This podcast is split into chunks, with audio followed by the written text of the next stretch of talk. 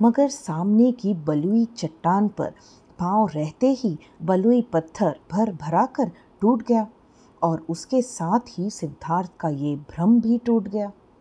बलुई चट्टान के टूटने से सिद्धार्थ असंतुलित होकर गिर पड़ा और जब वो संभला तो सांसों की आवाज़ थोड़ी और तेज़ हो गई थी। हाथ पाँव झाड़ते हुए ही उसने आ रही सांसों की आवाज़ की ओर नज़र की और और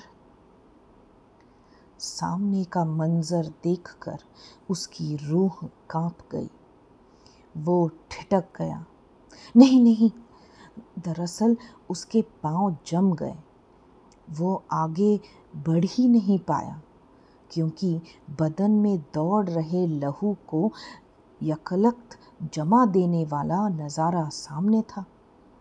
उसने देखा कि सामने पटरी पर लंबे बालों वाली एक औरत रूपी काया पटरी पर लेटी हुई है।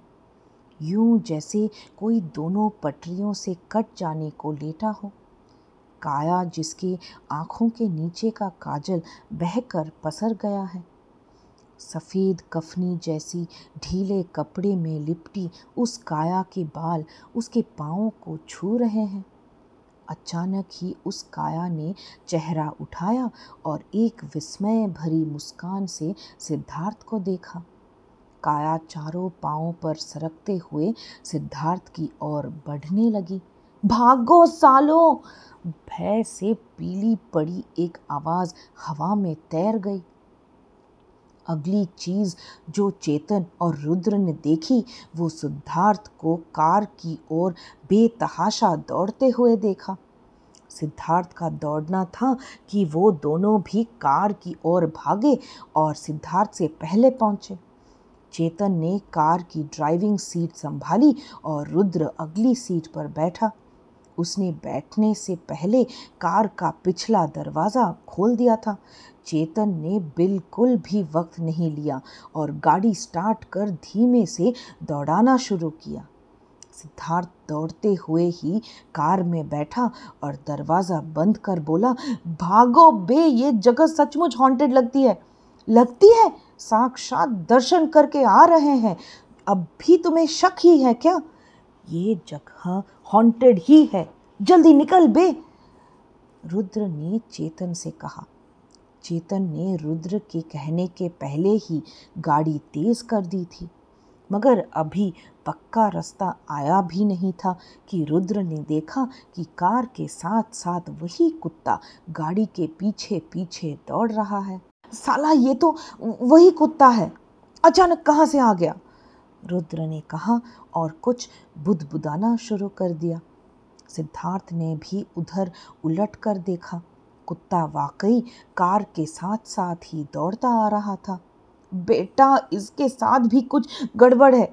चेतन, स्पीड स्पीड स्लो मत करना भाई। स्पीड स्लो हुई तो हम लोग आज गए। कहकर सिद्धार्थ ने चेतन का डर और बढ़ा दिया था। हालाँकि असगर अली की गाड़ी का स्पीडोमीटर जमाने से ख़राब था। फिर भी चेतन पहले ही गाड़ी काफ़ी तेज़ चला रहा था। और अब तो पक्की सड़क पर आ जाने के चलते गाड़ी अस्सी के ऊपर ही थी। पक्की सड़क पर आते ही सबने एक चैन की सांस ली। सुकून की एक बात ये भी थी कि देर तक कच्ची सड़क पर साथ दौड़ने वाला कुत्ता अब दिखाई नहीं दे रहा था। चेतन ने बहरहाल स्पीड में कोई कमी नहीं की। गाड़ी उस जगह से 20-25 किलोमीटर आगे हाईवे पर आ गई। कुछ मिनट तक शांति रही। इस कुछ मिनट की शांति में भी रुद्र का बुदबुदाना जारी रहा, जो कि अब साफ़ सुनाई दे रहा था। मात भैरवी नज़र घुमाई, कामिनी क्षोभिनी से छुड़ाई, वेश बंडी से छुड़ाई, घोर रूपिनी, चंडालिनी से चढ़ाई मारिनी, वारिनी से छुड़ाई, अकेली बोकली से छुड़ाई, अलाय बलाय से छुड़ाई, नठनी कुठनी से छुड़ाई, जुभिनी संथिबनी से छुड़ाई, दुहाई दुहाई, हज़ार दुहाई, मात भैरवी नज़र घुमाई, मात भैरवी नज़र घुमाई।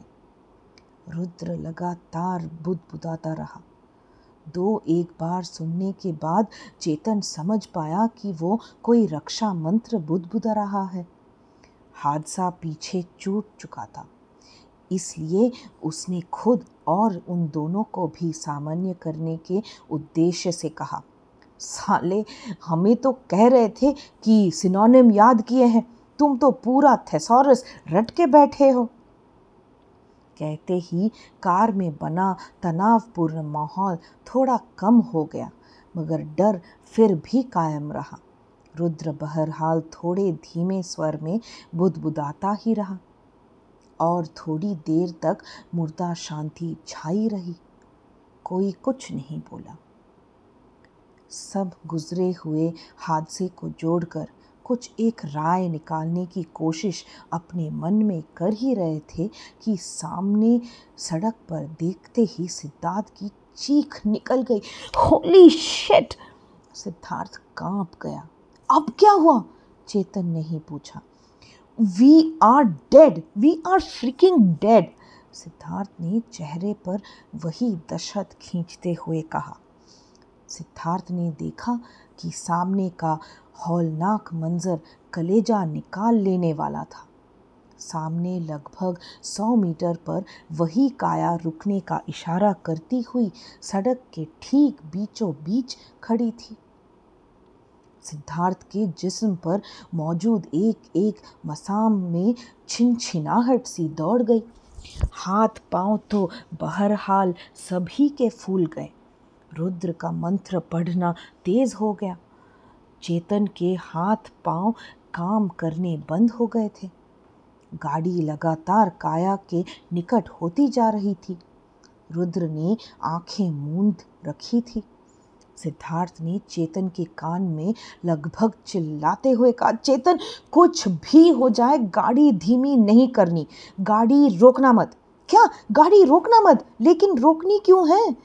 चेतन ने गाड़ी औसत रफ्तार से ही आगे बढ़ाई। सिद्धार्थ समझ गया था कि चेतन को फ़िलहाल कुछ समझाना या बातों में उलझाना बेकार है। उसने फ़ौरन कहा, गाड़ी रोक, भाई, डिसाइड कर ले क्या करना है? चेतन ने खुंदक में कहा और गाड़ी एकदम रोक दी। सिद्धार्थ ने देखा कि काया भी गाड़ी के रुकते ही लगभग पचास मीटर की दूरी पर रुक गई है। पीछे आ। आई विल ड्राइव कहते हुए सिद्धार्थ ने पीछे की सीट पर चेतन के लिए जगह बनाई। अनमने से ही मगर चेतन कसम साते हुए पीछे की सीट पर आ गया।